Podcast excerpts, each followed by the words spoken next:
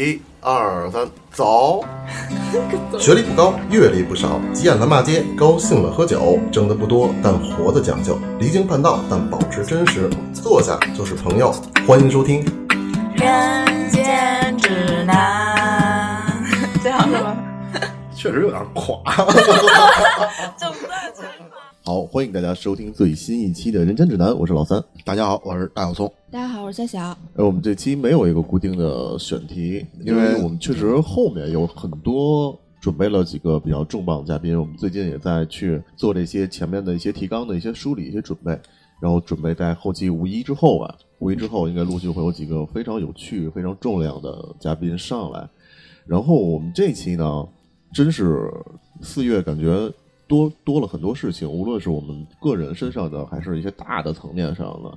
所以我们今天其实就是想跟跟大家聊聊聊天儿。也许是针对老老听众吧，就像如果听过之前节目呢，我们动不动隔几期就会来一个什么杂谈啊，聊聊近近近况啊对，，说说其实就是聊聊大家我们最近在干什么，然后遇到了些什么事儿，包括自己生活上的，包括情感上，是吧？对，情感啊，情感又他妈是我这块儿。情感啊，然后啊职业呀、然后看法、三观啊什么的，然后近况吧。从哪儿开始呢？反正四月，哎，昨天你们朋友圈看见那个了吗？四月之声在在刷屏的那个视频，我看不见，我看的时候已经屏蔽了。我看了，我看了，其实是一个，其实是一个没有什么镜头，镜头就是一个航空飞机在拍的城市的这么一个镜头，然后它配了很多声音，就是在这段时间内，嗯、上海发生的一些啊，你说那个民怨的一些就是那些现象，非人力 导致的一些，然后都做了这么一个长达五分钟的一个视频，确实让人看着很难受，真是难受。挺挺压抑的而。且我们也也有很多朋友在上海，对，所以现在这个状况真的是呃，插一句题外话，就是那个也知道很多上海的朋友在隔离，然后我是那天看到曾经咱们仨共事的那家公司的一个同事发了一个朋友圈，就就一句话：小区喜提羊，就是会觉得什说么什么意思？小区喜提羊？就他们小区有阳性了，哦，操！我他妈想歪了。小洋人儿。就是真的是这个事情离我们真的还挺近的。哎，但是其实我是实话实说，我觉得这件事啊，早晚早晚有一天，你你上海现在的状况弄不好真就开放了，大家阳就阳嘛。因为现在那个正好我前段时间有一个那个医学院的那个朋友来跟我说，说那个他们很多留学的时候在国外的朋友都阳过了，就是一周左右。现在的这个奥密克戎的这个这个状状况，就是一周小感冒，跟小感冒的状态差不多，一周之后好了，自身还带抗体了。没有什么太大的一些征兆。至于说生殖器缩短这件事儿了，嗯，我好像也没有什么考证。呃，其实现在有一个就麻痹我得了，我也不承认这件事儿。不，你可以怪在就不是你不行，是你得过病。呃，就我刚刚说什么来着？不是，我跟你说，那个男性啊，他一定，我拿尺子量过，这种事儿我也做，我也量过，很正常。就你不觉得那天我看一句话说，其实现在大家对于确诊的恐惧，呃，远低于就是自己确诊的恐惧，远低于被隔离的恐惧，尤其是在上海。就真的是有有一天你想不到自己不是因为得病了，就是生生的因为人祸，然后在在家里面被没吃没喝的，也不能出门儿，然后心理上肯定多多少少会有点问题。啊，大疫五年嘛，之前一些一些疫情 SARS 那会儿，SARS 没有五 H 一 N 一那会儿没有是这都没有五五年，那一年就搞定了。往上再追溯一些，呃，大疫反正最长也就五年，现在从一九年开始到现在也就三年了。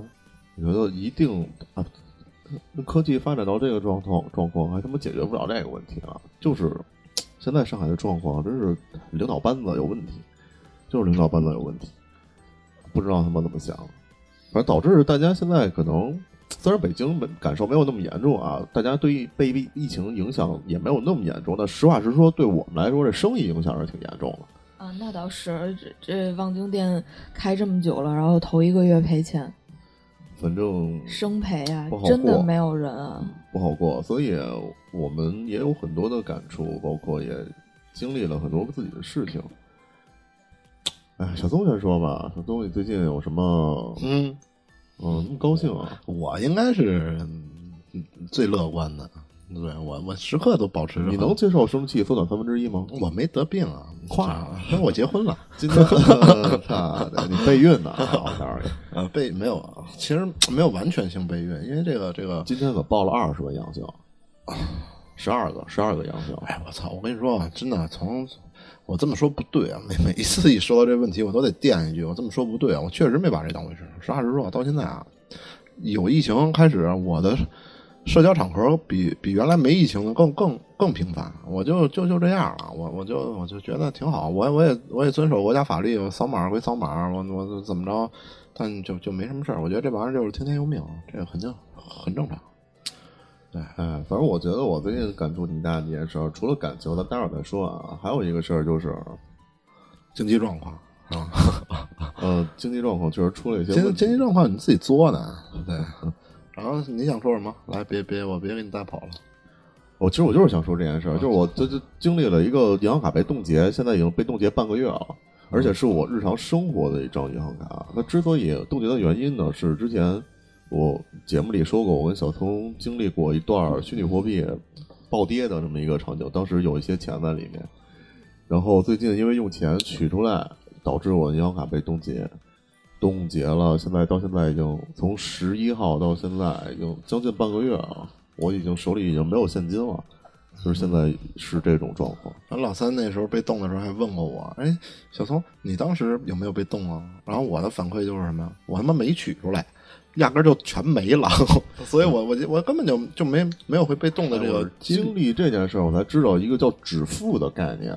就是原来我只知道银行卡有冻结，公安机关给你冻结。但是现在我我我去银行查，他告诉我我那张银行卡的状态叫止付，是啥意思？就是只制止你有任何的那个钱钱钱付款的这种行为。那别人给你打钱好说？是可以的，我银行卡是可以进钱的。我傻逼就傻逼，在我在我冻结的当天，我不知道我卡被冻结了。我刚提了一万多块钱那个那个钱到我那张卡里，然后发现出不去了。然后我以为止付是比冻结低一个级别的，因为从这个名字上的感觉啊。但是后来我才知道，止付是比冻结的严重程度要高一层高一层的。我被冻结的原因是，给我打钱的那个那个人。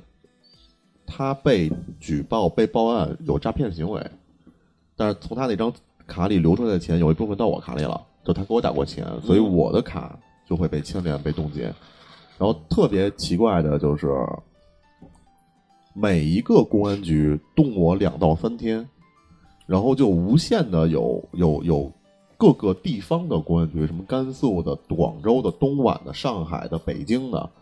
这是不是就是每一个地区都有那都有报案的，都都有报案的，然后每一个都动，都给你看一遍。对，那你算一算，中国有多少个城市？我那我还我还特意找了一个那个那北京反诈中心的一个朋友问了一下，他说你这个有可能有几率，你这张卡就废了，就算要解冻的话，两三个月估计有他可能才有戏，就等着所有的公安局全动一遍，或者等这个案件结束了。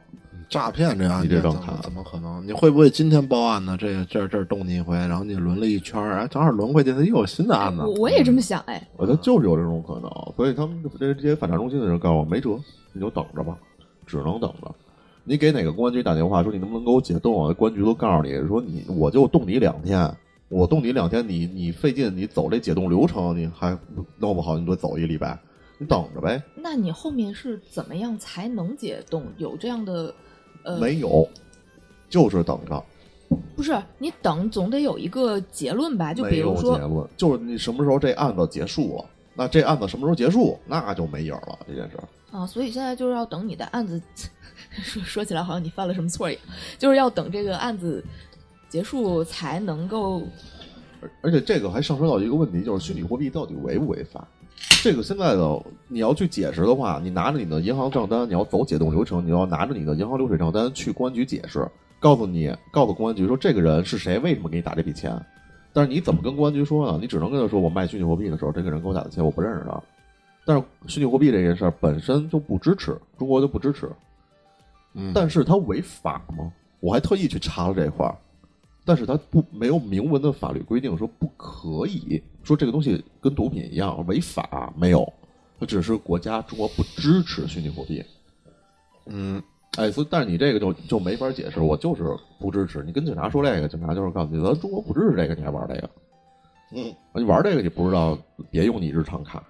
你说这他妈，哎呦，哎，跟警察解释这事儿，我去年房子那事儿我就已经经历过了，我就没用，他们都上班了。咱咱咱说说句不好听的，人家就就天天见这样的，这随便糊弄过去完了，让人找别的去。一推四五六，找派出所，找动物的银行，找缓驾中心，找找找找银行都没用，谁都解决不了。对，等着吧，等着吧。这跟我那房子那事儿太像，呵呵，哪儿推都都都是推。哎，反正这个换换位思考，还可以吃利息，对不对？吃 吃不了啊，利息不不是动的，你就当存一个期。死期，无无限期的死期，我那终身死期。储蓄卡，储蓄卡里哪有利息啊？怎么没利息啊？储蓄卡有利息，有的很少，有的，但是有，别他妈有利息了，有利息，我那卡里又有流水，又有流水，又他妈有问题。那得给银行封了他！你要有流水是银行给你的，我操！我今天在银行我都炸了锅了，我说我说我现在就这是我日常生活卡，我现在吃不上饭了。怎么办？银行怎么着？先生您好，请请拿号。后来就说对不起，没办法，是有权机关动的你，不是我们银行动的，说我们司法动了你，我们人没辙。所以这个是我最近也四月经历的事儿啊。四月我还得了一场大病，没多大，说发烧嘛。但是在这个这个场这这个时时态下，对，不，但我觉得他发烧其实是一回事儿，他哮喘又犯了嘛。八年范校长都拔他氧气管子了嘛？然后那个这这个这哎，真是他套蛋就套蛋在他在这个时间段，你知道我发烧那时候两天高烧四十度，然后我还有腹泻的跟这腹泻的这个症状，我还呼吸困难，因为我有哮喘，我就看那个知乎啊、百度啊，我觉得我这太他妈像了，我真是他妈，而且那天咱俩还去过那个那个那个，为什么其他症状你没有跟我说呢？是因为我怕我担心是吗？呃，其他症状我确实，我没跟你说吗？你没有，你就告诉你发烧了，然后我告诉你我家里有头孢，拿点儿，还有退烧药。哦，但我确实，但我确实很担心，确实担心。其实那天我想让你去查做一核酸，我觉得你要没事儿，我就我没发烧，我就没事儿。所以，那万一你是无症状的？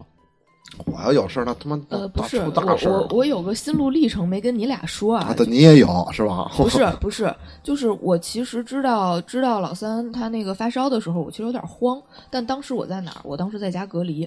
然后我被上门捅了好多次核酸，你你们俩知道我在家？啊，你有你有事儿吗？就是因为我没事儿，因为这个东西潜伏期是十四天。然后我一开始是有点慌，因为它的症状特别像。然后后来我是因为我还在家隔离，我没被疾控中心拉走。咱们之前因为咱们每周都录电台，咱们肯定是见到。如果你有事儿的话，咱们仨都跑不了。我后来确定他没事儿，是从我自己反推过来的。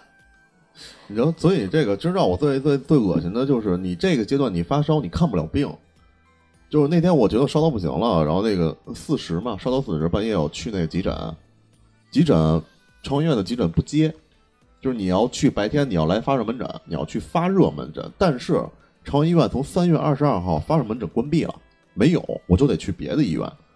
那好，第二天我去，我还还是发烧，我去别的医院。发热门诊让我在那儿等四到六个小时做核酸，对对对对对，他给我放到一小屋里啊，那小屋里吭儿咔的全是对对对对对对，全是全是我经历了，而且我当时四十度，我真是受不了，我坐着坐着那儿我都难受，而且我还喘，嗯，然后我说不行，我我我在那儿待不了，我等不了，我回家了，我回家让你走了，让我走了，我就我就他我我到哪儿他跟我说我就没进去，我说我等不了，我真等不了，我说我现在难受的要命，那可以让你走。退，但是退烧药也不给你开啊。对啊，但是幸好我家里有，幸好我家里幸好你给我拿了点头孢。头孢太多了，现在家里还有好几盒呢。我当时我开的最多的就是头孢，当要不然当时我买头孢也费劲。我家里没有消炎药，你肯定买不了头孢。你买头孢你直接抓走了。我就这样在家居了三天。嗯，哎，幸亏是缓过来了，好过来了，挺好。最后就是嗓子发炎是吗？喝酒喝的，因为感情，这直接就聊到感情。哎，你都不知道，夏讲，嗯，三哥前两天喝多了，有可能听众听着挺奇怪的。哎，喝多了有什么好讲？我认识老三六，但但我听说的版本啊，那个三哥喝了两瓶林德曼，喝多了。那那应该不是，那听的可他妈挺深。反正反正就是认识他六七年啊，从来没见他喝多过，从来没见过。然后应该是不到两瓶儿。反正反正挺棒。呃，反正这是我四月哎经历的这两个事情，我觉得还让我现在还挺难过的。尤其现在银行卡这件事还没有解决，哎，真是还挺难过的。没了，谁给我接上吧？我这我这我这，其实其实没什么。我们那那我先说吧，反正这儿也不用剪，这是闲谈啊。这期节目非常随便。四月份，那不用说四月份嘛。我觉得这段时间给我的感触就是，其实有一堆子一堆这个问题。就比如说这个老三的银行卡封了，其实对我来说也是一个问题。对，对对对，这个这个钱的方面啊，确实是有些紧张。然后同时正好面临我们又准备再开一家酒吧，然后打算也是在这个这个北京比较繁华的一个地方三里屯儿，然后也也是正在筹备。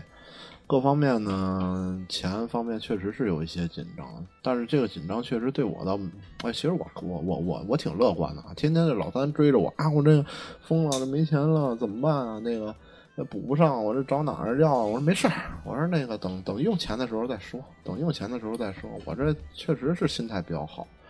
然后其他的感情方面，这今年打算今年打算把婚礼办了。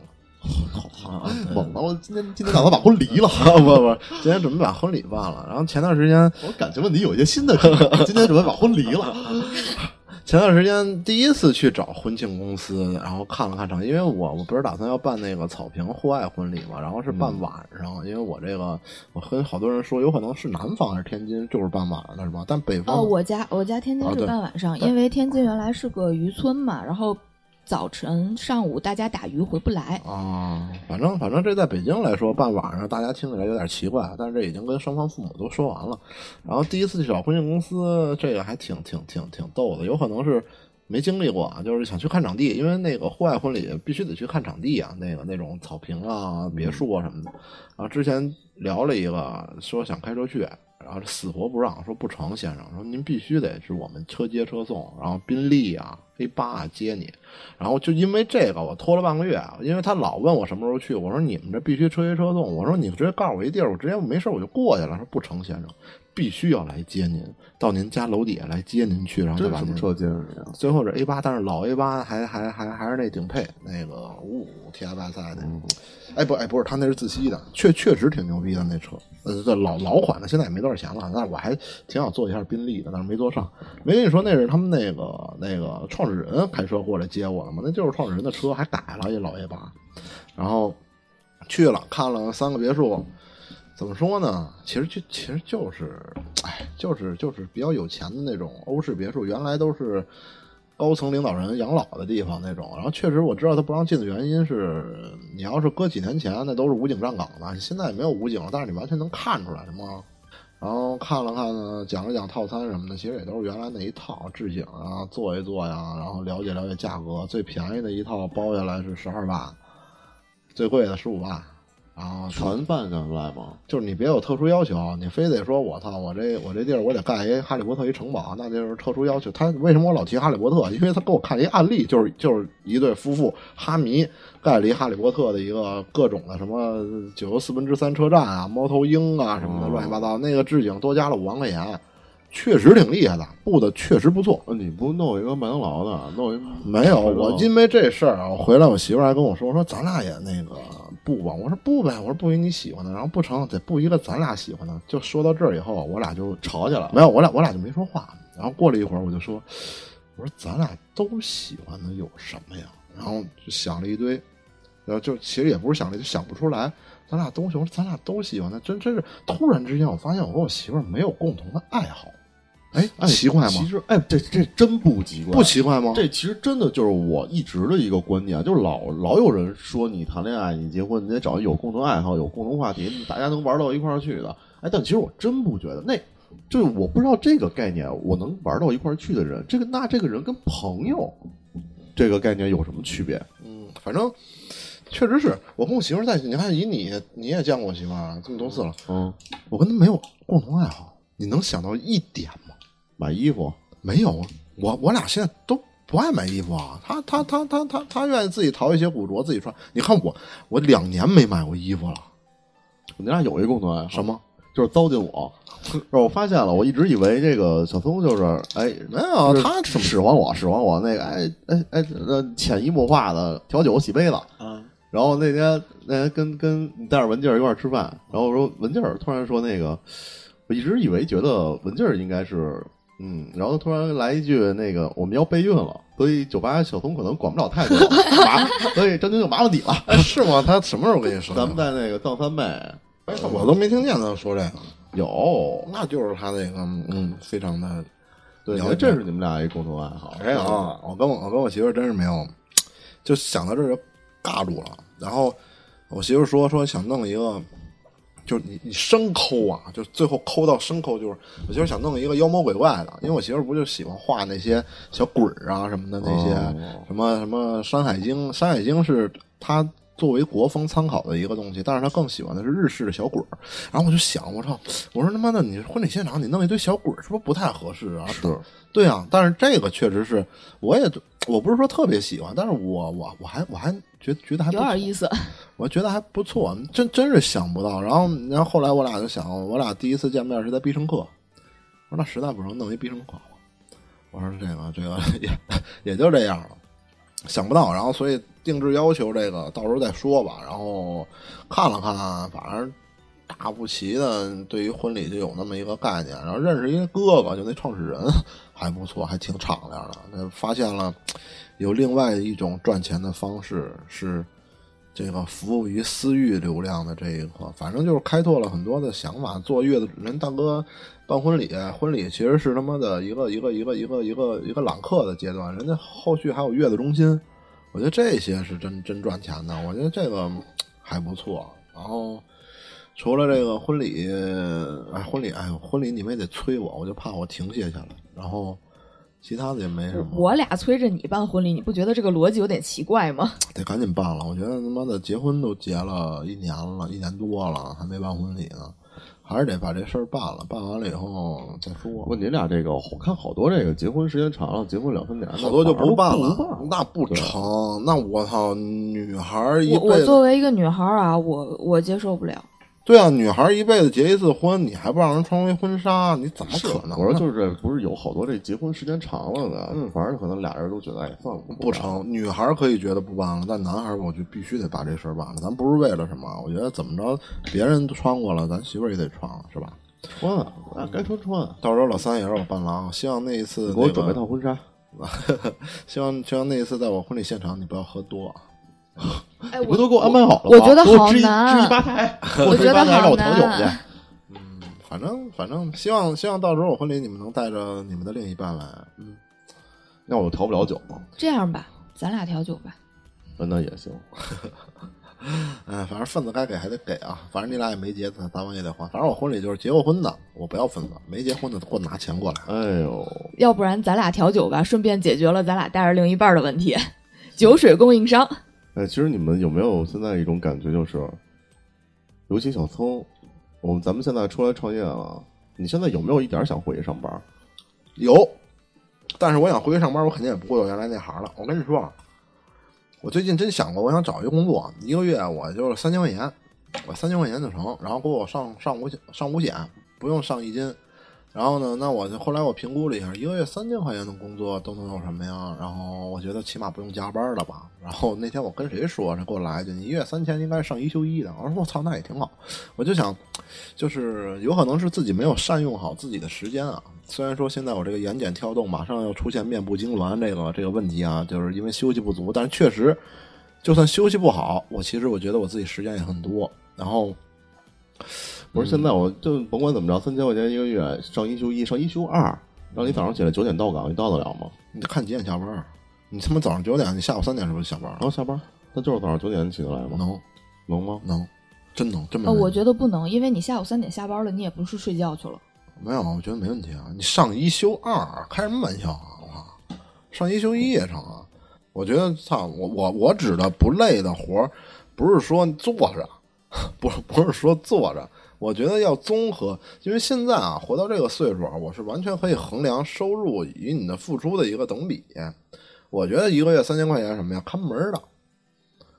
打个比方，我看大门，我这个那个那个保安亭，啊，真的，你让我你让我当一保安都可以，我就自己消磨点自己时间，没事儿。有可能我干俩月不想干了，信用不了俩月，你这种要面子的人，你穿着保安衣服，你碰上一碰上一老街坊，你 我我跟你说，我跟你说，我现在还真不要面子了。就是我知道保安不是站岗了，就能坐停车场收费的那个，坐在里边儿嗯，就楼底下扫码那个，扫码那个，那你看也还成，也还成。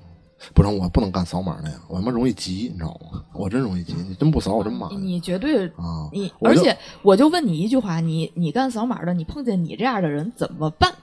他说我这样我不搭理他，他不搭理我。我这样的人很很自觉的，我不会说什么，我直接往里走啊。你说我什么，我也不会回复你的，我不会骂你的。我见过有那样的，反正哎，而且我我我我我他妈我他妈之前我刚说完，我配合国家号召这个，我你怎么回事？我他妈现在都扫，然后。就说回来啊，有没有想回去上班？这个确实有想。我还记得我之前还找过，跟你说过，有一个非常大的公司，有一个临时派发员，我觉得挺适合我的。每天的工作内容就上网找好吃好玩的零食，然后发给大家。然后上班时间好像是上午十点到晚到下午五点。我当时那我投简历了，我拿我之前简历投，慢慢没回我。操，有可能是年龄问题，我觉得。反正有想过，但是你要真让我去上班，我也知道自己肯定。肯定也上不了，就一时新鲜劲儿，而且现在确实就是闲的，我觉得就是闲的。那你说为什么闲？其实不是说没事儿干，其实一一屁股事儿。咱俩现在想，咱俩现在一屁股事儿，他妈的就是，哎，有点拖了，我觉得有点拖了。哎，不果断。其实，其实，其实，我现在觉得我还挺想回去上班的。但回去上班儿有一点，我可能也是长没法长期的朝九晚五，就甚至九九六那种状态，我肯定是不行了。毕竟还有店在那儿呢。你要是现在真是能让我一礼拜做两天班儿，我做一个项目，我我肯定还是老本行，能做一个项目，哪怕一个月做俩项目，可以了。我就我就有没有这种临时的 freelancer 那种，我觉得我还是可以。我操，英文哎哇！说实话，我都不知道这行业里 freelancer 这词儿用他妈中文怎么写，兼职吗？哎，不管了，反正我觉得，就上班跟不上班，就是你你自己上班跟现在你出来自己做，给我给我比较大的感触就是，其实你衡量这两件事儿孰是孰非，哪个好，其实一个非常重要的标准是收入。我觉得这个就这个就是一个，有人说觉得我我想创业，创业好，第一是在他们的潜意识里，创业是很挣钱的，而且我在外面的身份是老板，我手手底下有人。哎，但是当你发现你出来创业以后，这个收入还他妈没你上班的时候多，或者跟你上班的时候基本上有时好时坏，就非常不稳定的时候你，担的压力会更大嘛？对于咱们仨而言，你还真别说，真别说，没压力，没什么太大没压力。我跟你说，真是这我也我也我也我也想说，因为我操，我觉得我跟我跟老三说这还真辞了职以后自己干一点压力没有。不是啊，你原来就比如说你做项目，老三做设计，项目没做好那是公司的损失，但是现在你就说这个月望京是真赔钱呀，没有没有没有赔的是自个儿的钱呢不。是啊，这赔钱，操！咱对我我我我我说这话我不知道对不对啊？赔钱是因为自己没做好，我只能那么想。赔钱是因为没做好，就是我来我来怎么去想上班跟跟创业的一个能让我感觉到兴奋的点是什么样的？我创业只要我努力，你还真别说，就是我努力，我拼了命努力，绝对比上班得到的回报要多多，这是绝对的。我上班再努力再努力，绝对也有一个上限，你就在这儿了。但是我但是咱们现在没没没得到什么那个那个那个回报啊，不得不承认啊，咱俩之前也有好项目。你说咱俩什么态度？那是因为你说不努力吗？也不是，就是还是还是他妈的，就是，哎，就就就是什么娇生惯养。我觉得就是就是，其实其实说实话，原来的项目，如果努力拼了命，是不是也能？你是可以看到回报的，你一眼就能看出来。包那比酒吧强多了。对啊，你包括现在酒吧这行，真努力，咱俩真努力，我觉得咱们也能做很多事情，他是能得。但现在其实为什么又反过来说没有压力？其实就没事儿，不就是赔钱吗？就就就就这，那那就想想怎么能不赔呗？就就这样，就就是一直咱们也都拿疫情去说说问题，但其实说实话，这么多这么多做生意的呢，你你你你你谁谁有那么多事儿啊？我觉得，我觉得这是能让我去创业有兴奋感的事情，就是我可以为了自己去努力，这是往好了说啊。我觉得，我觉得，我觉得更更更适配于我，但也也有可能是经济压力。我觉得我好日子能过，我我次日子也能过，我绝对不挑，我多少钱我都能活。我有可能真真真真真是也没有那么大压力。这个让我个人来说，相比上班的压力跟我自己干的压力，我觉得上班给我的压力会更大，因为上班我觉得没做好，我他妈丢人，我丢我丢的丢的人别人能看见。我们自己创业，我们没做好，谁他妈说我呀？我操，没事儿，我们没做好，这是我自己的事儿。我觉得这个是我没有压力的地儿。呃，其实我觉得这个就涉及到，就你如何衡量说这件事儿是这个孰好孰坏，甚至不是说上班或者出来创业。我再举一个例子，比如你有时候会面临很多这种双向选择的一个难一个难题，就比如我是留在国内还是去国外发展。或者对于你来说没有这个困扰，就就很多人会有啊，或者我是我是选择这个行业还是选择这个行业嗯，对，啊？我是做做做做怎么样？哎，但其实你你你衡你在初期的时候你衡量不出来，甚至你可能在某一你身处在某一方的时候，比如我现在上班的时候，我相信大家上班的时候都他妈觉得创业挺牛逼的。哎，你还真没有？我上班的时候，我媳妇儿跟我说呢，说你他妈的，因为我现在，因为我现在创业，我有些时候跟我媳妇儿说说那个，这个这个上班就是这么说不对啊，但是那是我自己的一个想法，我就现在就说，啊，上班不好，上班傻逼什么的。然后我媳妇儿跟我说，那你上班的时候你还说创业傻逼呢？我是这种，我上班的时候但你有一个前提，你是因为最开始的时候你是创业的，对你做奶茶店，对我我我步入我步入社会的第一份工作就是自己给自己打哎工。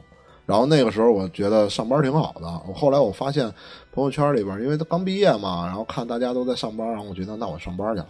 然后上班以后，我就觉得创业特傻逼，然后结果干干干干干干回来了，又鸡巴创业了。那你这个这这一个轮回，所以其实我觉得你你评论这好不好？你没有不像你有创业经验的人，我上来就毕了业进入社会，我就是工作上班打工，然后慢慢往上走。但你在这个过程中，你一定是哎耳濡目染的看到那些创业的，你觉得哎牛逼。尤其你可能在互联网行业，你会接触这些更多。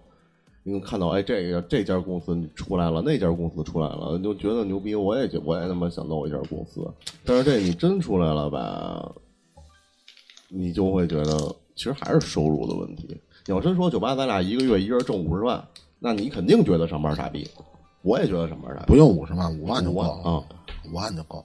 所以你你现在你现在这么一对比的话，你就会觉得嗯，各有各的好处，各有千秋。就是我逐渐接受了自己是一个相对普通的一个普通人，就是包括各方面啊，比如说才华、能力，还有拼劲儿，各方面我都逐渐接受。我可能没有我想象的那么牛逼，对各方面，所以你才觉得那个你不行，就是因为你得了病吧。但你看我在上班的时候，我就会觉得我这我在这种方面，这这些方面我我是比比同龄人强很多的。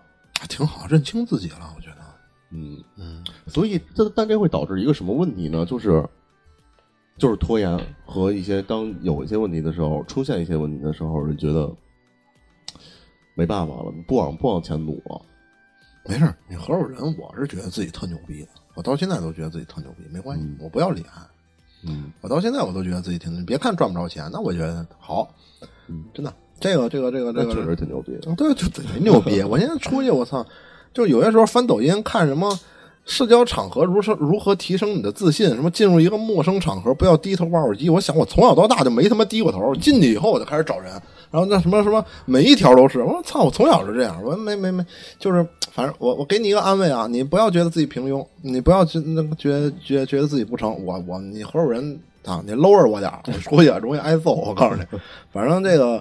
辞职肯定有辞职的好，上班肯定有上班的好。我们现在也去看，你看夏晓就是上班，啊，夏晓就就刚才刚才老三说他自己没办法朝九晚五，毕竟店在这儿。我刚才就很想怼他，我不是嘛，我我是真的朝九晚六，然后店还在这儿。虽然因为公司的原因，现在我工作的地方离店确实很近，呃，第一是近啊，但是其实你现在的状况是，就你可以不来，那是因为望京业绩不好。对，就是你可以不来，但是但是你你你马上我们面临的状况就是三里屯跟五道口肯定得去，必须得去，所以所以这个这个问题就是，就我觉得我要是必须每天要去店里的话，那我朝九晚五肯定不行。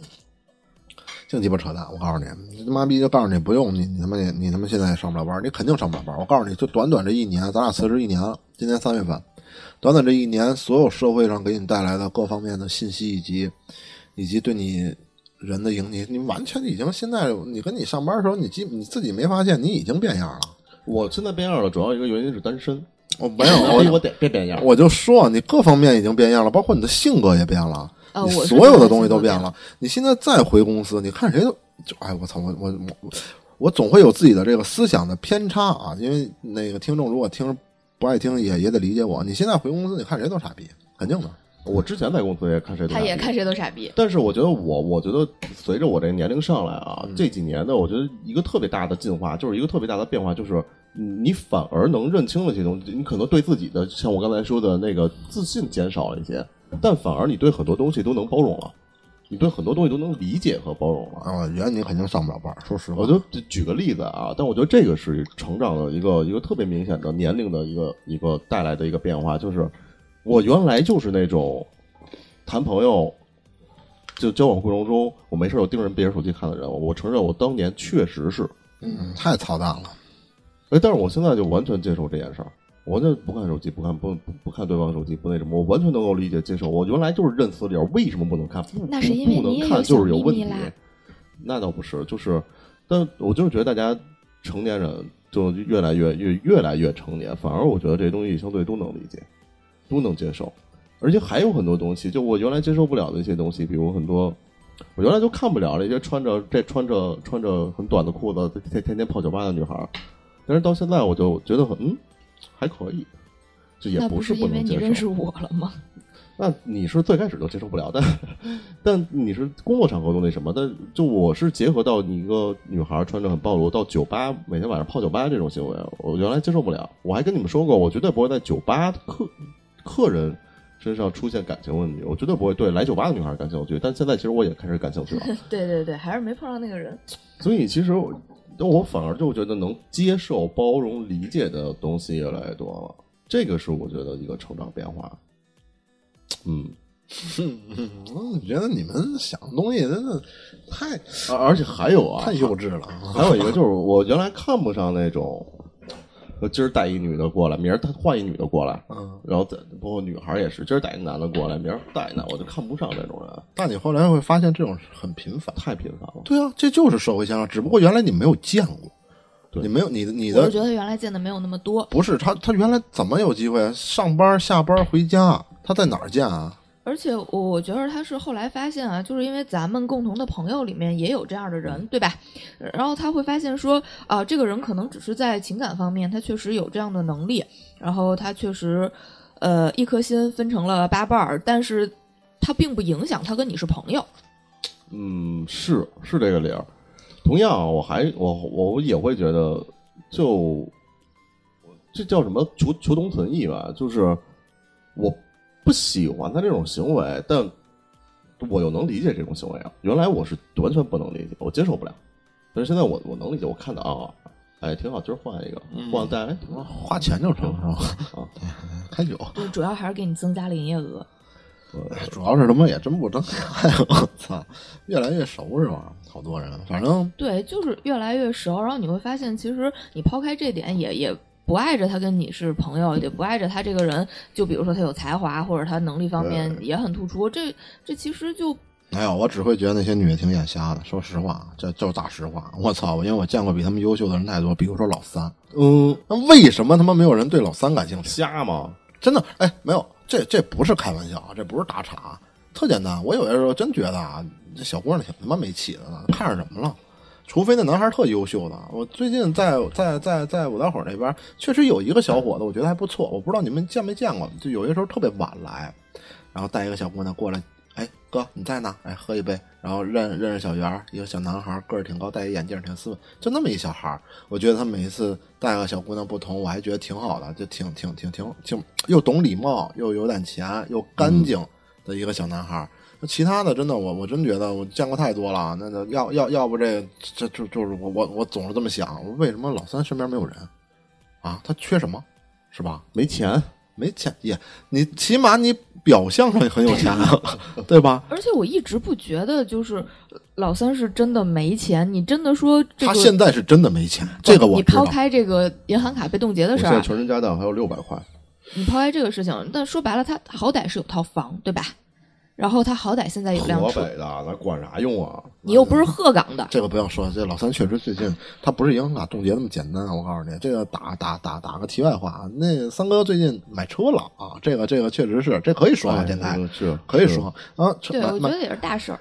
嗯，这车我劝过他多少回不要买，对我我也劝过，不，他主要的问题是我本身打算在三十万内搞定，结果他窜到窜到窜到都他妈奔四十了。对啊，所以你看，你还能买得起三十大几万的啊车，那我是真窜的呀！我操！因为我就我跟他衡量对比了一下，我那天我们定的很快，一天的时间跑了四个四 S 店，嗯，是直接就给敲下来了。哎，那恭喜成为这个这个这个这个啊，我就不提品牌了，反正尊贵的 BBA 车主啊啊啊对对对哎，反正这个一下让我的这个经济压力稍微有点大啊。啊哎，但我其实我返回来啊，就我就说我我我个人成长这件事儿，我会觉得是一个，在我心里还是一件相对，虽然但是这回买车我用家里钱了，我也用，我也用我买的时候我也用，因为确实没钱。我用我我就拿从家里拿了点钱，嗯但我觉得至少我三十左右的这个岁数，你看虽然房子是河北的，车呢也用了点家里的钱，但我觉得我我大部分得有百分之七十的金额是我自己自己解决的。哎，我觉得这个是我觉得一个普通家庭的，嗯，这已经很优秀了非常优秀了。对你如果买一辆十万的代步车，你就可以二话不说的全款。对我牌子还是租的，操他妈，反正你六月份能摇着租的这牌子还不让我贷款，嗯哎，那号儿号儿还不错，啊，是吗？我还没看见呢。号儿还不错不。过最终也是别人的嘛。嗯，啊，反正我觉得，就反正我成长到这个阶段，就是能能接受跟理解很多事情，确实是。你说说这上班的，上班的有什么感受吗？有你你你他你有那个夏乔有羡慕过创业吗？没有啊，因为我现在不是劈着半拉吗？对吗你？现在是我们收入最高的人啊啊，这个我承认，这这个我确实承认。而且因为我一直是一个呃，我不虽然我办事儿挺挺虎挺莽的，但是我一直是一个不太能够。呃，去承担风险或者说面对未知的这么一个人，我之所以一直选择上班，之前是因为你俩都都离职了，然后我觉得总得有一个人稳定大后方，这个确实我一直都是这么想，我一直都是这么干。然后另外是，其实中间也有一些呃别的项目，就是也能挣钱，但是我后来就是考虑了一下，我觉得我没有办法，因为那个如果做做别的的话，我确实要要辞职，我要全职去做那件事儿嘛。然后我确实不太能够说把自己撂在一个完全去面对风险的这样的一个角色。就就像我前面说的，那赔钱赔的真的是自己的钱，有可能最后我工作也辞了，然后精力啊、钱啊都搭了，但是最终我还是没有得到一个好的结果。我觉得可能那时候我不太能够接受这个事儿。虽然当时那项目我其实有百分之八十的把握是能挣钱的，但是那百分之二十的风险我确实不太下回的原这种项目推给我们，我们俩现在闲，什么项目我怎么都不知道？我也不知道啊。没有啊。就原来我要开剧本杀那事儿，哦，哦，就是钱和人幸亏没开，生意不太好做。我身边开剧本杀都黄了。现在好多剧本杀都转转转成灰色产业了。我也呃，觉得是，但是你不觉得，如果当时我开了，因为那会儿我还不是这个店正儿八经的股东嘛，我也过去了一年多了。如果当时我开了的话，其实就是你还真别说，我告诉你，真你当时开能赚点钱，但是我估计你挺到现在也得赔进去了。就我可能就不挺到现在嘛。但是我自己也知道，就按我的性格，我肯定就是挺不住，我也得挺。就包括说店里面现在俩小孩儿，我也一直都是抱着一副我我我得养团队，我得对俩小孩负责的这样的态度。不不说感情啊，我我就是就是这么想的。所以如果说我当时开剧本杀的话，我肯定也要养人，那我肯定还是会觉得说，我不到万不得已，我不会不会撇他们不管。所以我大概率可能还是会赔钱。反正那那上班，哎，对我我其实我我上礼拜见着大雪跟那个孙悦，我问过他们一个问题，我正好也想问问夏晓，你你以现在的年龄，你觉得在这个行业打工什么时候是个头？就是你你你你这么干下去以后，其实这个问题我也是在帮自己问啊，因为我一直也在想，自己三十岁决定决定辞职，就是不在这个行业里再再干了，然后自自己去做一些东西，我觉得这选择对不对？我我也想问你，你看，就是你这个行业，我我我知道这肯定是一个非常好的一个行业，广告也算广告行业嘛。嗯然后什么时候是个头啊？呃，你说什么干到干到退休吗？这个行业有人干到退休吗？到现在了，打有互联网到现在，有人在互联网行业退休吗？互联网行业刚多少年？我觉得互联网行业是没有，主要是因为这帮人没到退休年龄。对啊，就是，但但是会出现在互联网行业退休吗？会啊，就比如说咱们原来那家公司的总裁，你不要说那么高层，咱们就拿中层来说，原来咱们公司有超过四十岁的人吗？除了一个，除了咱们都认识，对，但这是特殊情况，这是特殊情况，因为这是老一批的人，老一批，哎，我觉得这个问题要是我的话，我我我我觉得在互联网公司，我可能混不到那么大岁数，但是会有一个选择，就是当我在这儿，比如我三十五、四十了这个年纪，我是一个互联网公司的中层管理，嗯，那好，这个时候我会往下跳到一个小公小公司去做高层，去做高层。或者是说自己开公司，自己那可不还是创业嘛？对，就是如果不创业的话，大概率是你退到一个小型、中小型公司去做一个高层管理或者中层管理。那一定前提也是你很优秀，对吧？你优秀到没有在这个公司能到 VP，没有能到高层，你能我你就不不，反而是这就说明你没有那么优秀了。因为你你你你，尤其设计这个行业，你就我真的能看到很多面试来的小孩儿、学生，嗯简历作品很牛逼，我觉得就是比我牛逼。嗯我你，而且我觉得他们很快会把我们迭代掉。那好，我们作为那只能退到退居二线，到小小型公司，小型公司那种挖不到很优质人才的人，那哪有？我就在想，你这大厂，像像像像像像这么这么这么多，我我我我我我必须得说啊，就像类似于你这样的设计师，嗯，我不能说每个公司只能有那么一两个吧，怎么每个公司也得有大公司也得有二十个吧？嗯你同水平，怎么现在社会上也得有个同同阶段同年龄的人，也得有一百多个吧？嗯有哪有一百多个小公司？那多了，小公司太多了，在同城同城非有常多。啊？确定吗？我确定，小光一个产业园里面就有多少？就到这么一个中小型公司这种公司能稳定吗？我就问你跟创业不也一样？咱们门口的望京 SOHO 有多少？那就你你你你你可能这段时间你积累的就是一些人脉，到这个年龄你跳槽这件事儿，可能就不用不用去面试了。对，嗯，哎，我这个朋友，哎，我那个朋友是做在那家公司，我可能就去那边了。然后我这家这个朋友之前，我就在咱咱们公司之前的有一段经经历就是这样的，就你不用去面试跳槽了。我很长时间没有做过自己的简历，就是这这大姐做公司了，我我跟她走，或者我们这个总监走了，自己重新干了，我跟她走，就是这种状况。那也我觉得这个到这个行业，你要说能干到退休不自己出来的话，那大概率就是这条路。所以说这条路确实不是我想的，而且我这个岗位跟你们还不太一样，因为我这个确实是没有任何的这个技术能力的一个岗位。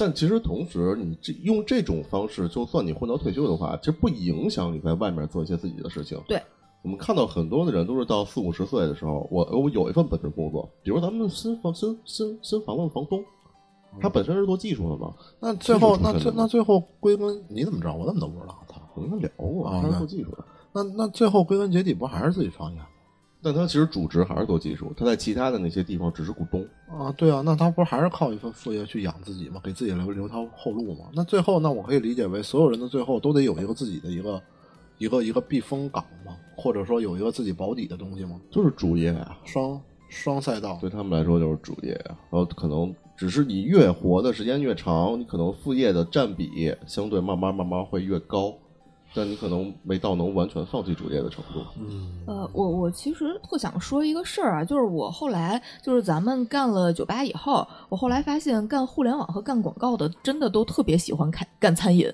关键是他们我觉得也干不了什么别的。对，这个这个我承认，而且就是他们确实在这个方面上，就比如说咱仨，咱仨你说真的在做这个店之前，咱仨懂懂酒吧吗？不懂，但咱们仨知道营销，这个是就是我们自己的所以为什么？这就是为什么很多这种小型的新型的产业出来的人，你会发现什么酒吧呀、剧本杀呀，甚至服装店呀、餐饮啊，大部分嗯打听打听，老板可能都是广告公司背景或者这互联网背景，互联网背景出来的。他们就是在这个方面上确实是天赋点点在这儿了。但但是说实话啊，操，越做越发现跟传统行业人出来还是有区别。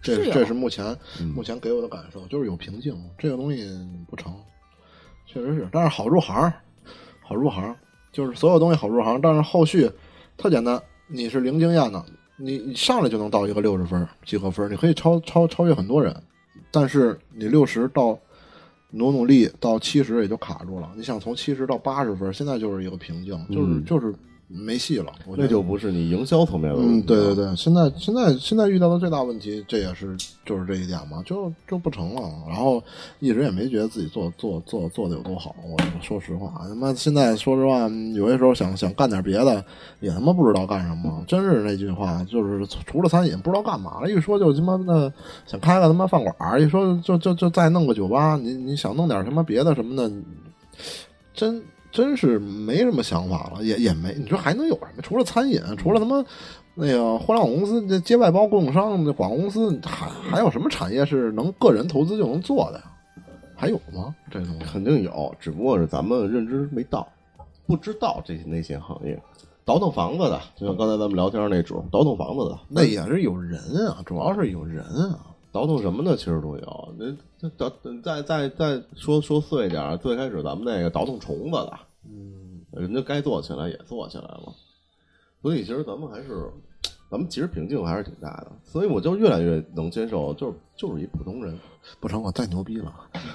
你每一次一说自己普通人，我必须得遮回来，我得给自己洗脑，不能你平庸了以后，我也认为我平庸，那咱俩就完了。我再牛我大牛逼，反正哎，这个这个这个，嗯，那下桥有什么安排？有什么打算？打工打到打到再打结婚十年，啊，我现在觉得其实结婚挺没谱的这事儿。鸡巴扯淡了，操！我其实我现在还有一件特别能接受的事儿，就是我我原来对那些我想找一个稍微有点钱的老公嫁下来的，然后你想找什么？老公不是我就是对那种就是说我想找一个有钱老公嫁了，然后自己做做做做退居二线，做家庭主妇也好，啊或者我在那个我都不上班不工作了那种，我原来看不上这种人，但其实我觉得挺好。哎呦，你原来是一个多么糟糕的那人啊！我的天哪，我原来就是看看不上我我我原来多他妈，我真的就是那个老顽固老顽固查人手机，老传统。查人手机看、嗯看不了穿短短短短裙子的，然后哦看不了人女儿哦去去酒吧，看不了他妈的那个那做家庭主妇。那你哦原来你看不了，我就原来人我认识你那时候你就这样，我你啊呃，那我还真不知道，我还真不知道所以那时候你看我，我跟我我我就觉得周围周边人全是傻逼。我所以那个时候你隐藏的也够好的，我早知道你这样，我都估计操咱俩就没有机会在一块儿了但。是他不说话呀，所以你也没有。哎，我觉得他这些想法都是错的。我到现在，我我就别说现在了，我他妈我今年我三十一，我十年前我都会认为你这些想法是错的。我没有，我还真没有。我我我直到我现在的这种想法转变，也就是我做酒吧的这几年，从一九年开始吧。哎，那我觉得你变正常了。我觉得你原来那些想法都是有问题的。我这其实我觉得不是正常了，就是圆滑了。哦，我觉得他是，更他是正常了吗？我觉得是你见的多了。嗯，不是不是圆滑了，你看，这是我呢很少有机会在电台场合我跟你嗯那个唱反调、什么叫圆滑了？女孩穿个短裙子，你现在能接受是因为你圆滑吗？我觉得不对啊，是因为你也看了。不对啊！我觉得这是她的权利啊，她想怎么穿就怎么穿。我觉得这不是你的圆滑，而是你接受了，就是你觉得这不是一个，他他不是你，那你你知道圆滑是什么？我理解的圆滑就是，其实你内心还是反反感的，但只不过你你我也可以欣赏了。啊对，我我真的觉得是他开始欣赏了。而且而且查手机这种东西，这都是上学时候的事情。我觉得上学的时候会会看看，你打毕业我步入社会以后，我觉得这些东西都没有没有问题。而且家庭主妇这个东西，我其实很欣赏，我其实真的很欣赏，能把家庭料理好的人才是最难的。没有没有没有，我可能我说的那个家庭主妇啊，哦就是你当时咱们说的那种傍金，就傍傍傍个大款那种。那你那不叫家庭主妇，你那叫他妈的，你那你那叫傍就傍大款。啊，对对，就反而我现在对傍大款这件事儿，我都觉得我能接受，我觉得没什么错。那就互相各有所需嘛。对，而且我觉得我真的是我，可能我都你别说我作为女孩了，我作为一个男孩儿，我现在三十多岁，我你就都想抱个傍富婆我都想傍个富婆，你有机会呀、之前爱上富婆嘛，对？之前不有机会吗？那个如果现在的思想换到当时，你就跟他走了吧。没准还真是。我得先看看他那两家公司收入怎么样。人家拿别人打酒吧，你看不了，当天晚上你就得送人回去。哎，反正我现在完全能接受这件事，因为我我觉得我现在让我我我就想，说实话，我觉得没什么不好。那你要是，但同时呢，我也哎，反正反正求同存异吧，这真的就是，我觉得就是圆滑了，就就看明白、看开好多事儿，能理解了好多事儿。嗯，所以夏小，我觉得你现在的下一步，真的，我觉得可能结婚是一个挺重要的。我也真的觉得，哎呦你，们不止在电台了，我不是，这不是操心，这根本就不是。我跟你说啊，这不是操心，这是在给你指一条明路，特别简单。我觉得你现在的生活状态啊，你的习性啊，习性是形容人类的吗？是形容动物的，反正就是大概的，他的这个作息啊、三观啊、生活方式啊，各种的，你就需要有一个男朋友。正常的男朋友，就相相相对好一些的男朋友。不能这么形容，就是我觉得，呃，找一个，反正你需要有一个男性在你身边。然后我、嗯这个我知道呀对啊，我觉得，我觉得这东西，你你没有男朋友，这个不正常吧？我觉得你哪儿差吗？就是你说，你说，我我现在也能理解，找大家都喜欢长得好看的人，所以夏乔找，所以夏乔找不到男朋友是吧？大家都喜欢长得好看的人，这个无可厚非，无无就当然无可厚非啊。但我其实就是通过这这前段时间我生病，幸亏这回是我我的生病是我在我自己家，不是在外面租房。我就在他妈琢磨，我我烧到四十度，我要是在外面租房，有他妈人能管我？哎，我给你发微信了啊，我很主动的。那时候我正吃新疆呢，我告诉你，我串儿都没上来，我给你发。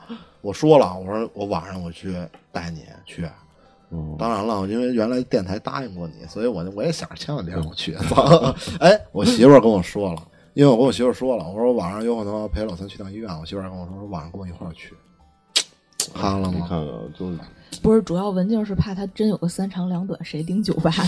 没有，真的，他跟我说，他说晚上跟我一块儿去。我说我等我等那个老三信儿。我说他肯定的，因为我就刚经历完啊，根本他妈一个人就去不了。你是一个人去的吗？后来一个人去的，我根本就而且我我烧到四十度的时候，我都没敢跟我妈说，我我我说我出去一趟，你还能站起来？嗯我那时候升顶了出去的，根本我那我操，那你我跟你说，你也就庆幸这季节，我那大冬天，我那时候我跟你说我太了解，所以那时候跟你说你要让我去，我我真我真真真就去了。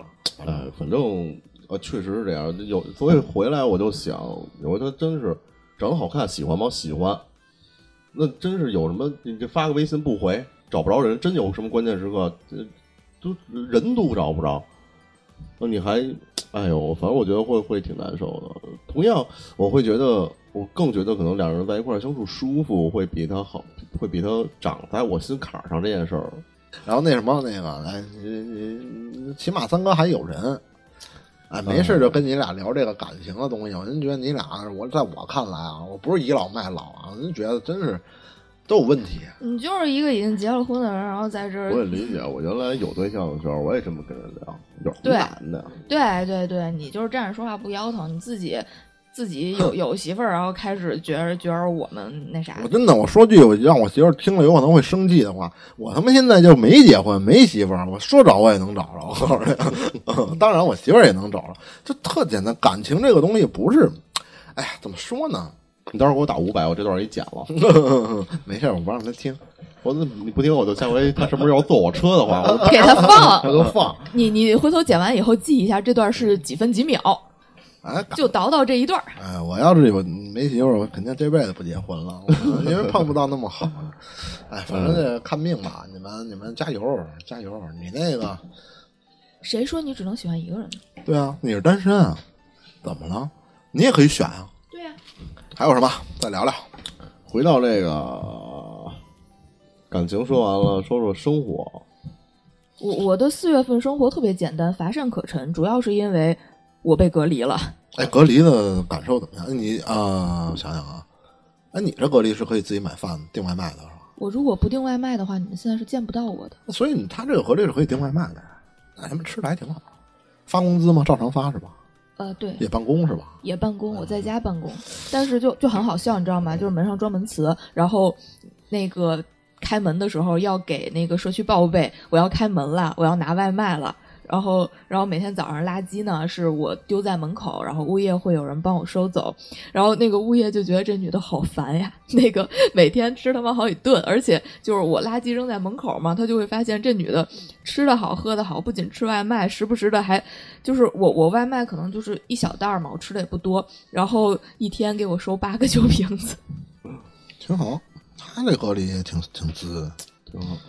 嗯，哎，你现在要是小松，你要现在你觉得你把你跟你媳妇儿隔离十四天关屋里，出出不来，你觉得会出什么问题吗？我可以点外卖啊，是点外卖，不是说不会有任何十四天不会有任何问题，相信我，情感上的问题。不会有任何问题。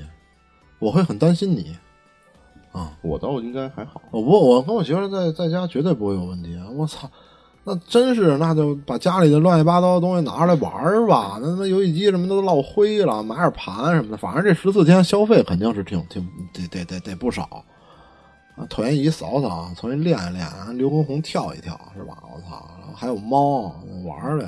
十四天确实想想确实，烟也能买是吧？就是你可以正常的啊叫外卖。那那一点事儿没有。我要是说上海那情况有问题，我说真的，那个就哎，刚才说到结婚这事儿啊，你看我都被隔离成这样了，因为我没有我自己不会做饭，我也我也没有锅，就是我就算做饭，我也没有家伙事儿，对吧？我我都没有想过说我要结婚找一个人照顾我，我就觉得我死屋里就死屋里了。这个嗯不结婚这事儿，你们我真不知道该怎么怎么跟你去说了。我觉得就是你看啊，三哥担心自己就是在烧到四十度死家里没人管，但但我就是，如果真那样的话，那我再想办法，真的就活不下去就活不下去了。这个点在于，你要真是说你嘎嘣儿就能死，那无所谓。它关键的是，你明知道你得了这个病，你死不了，但就是难受。我就是想喝口水，就你就发现你拿不着那口水，就在旁边桌上搁着呢，你就下不去床。这种状态你是你你是难受的。你要真是说啪，你嘎嘣就死，那我觉得那也没什么了，那倒那倒无所谓了。关键就是你大部分的病你不是嘎嘣就死，所以这会让我觉得身边如果能有人的话，就会特别有安全感，会特别有这个家庭感，就特别有这个好感，哪怕他是一个嗯，哪怕他是一个一个男人，那我觉得你俩原地结婚吧。嗯，是，没问题，有有条件买个大别墅，咱一块儿住。嗯啊，行，你也别找了，凑合着了。哎，那彩票彩票都看了，中他妈五块，还在我车里扔着呢，我眼皮。我眼皮到现在都没停呢。你你跳了俩礼拜了，就中五块，跳了半个月了，我倒中了，我中了两个三十五呢。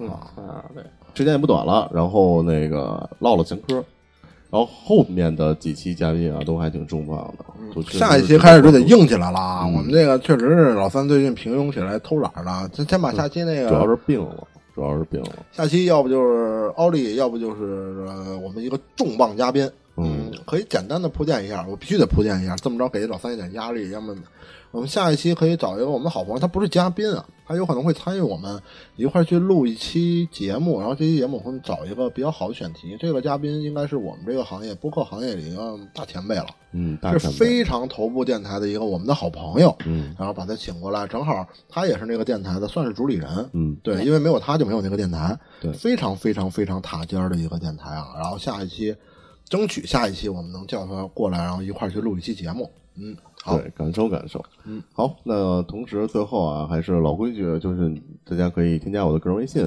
老三幺七九，把你加到我们的听众群里，然后群里还挺有趣的。同时，群里的听众呢，到我们酒吧来是有一个非常合适的折扣。嗯，你知道今天晚上就有人来吗？是吗？来哪儿来哪儿啊这？男女的，男的，你他见啊，过对对，那那个我知道。好，那个那这期节目就到这儿。嗯，各位吃好喝好，嗯。晚安。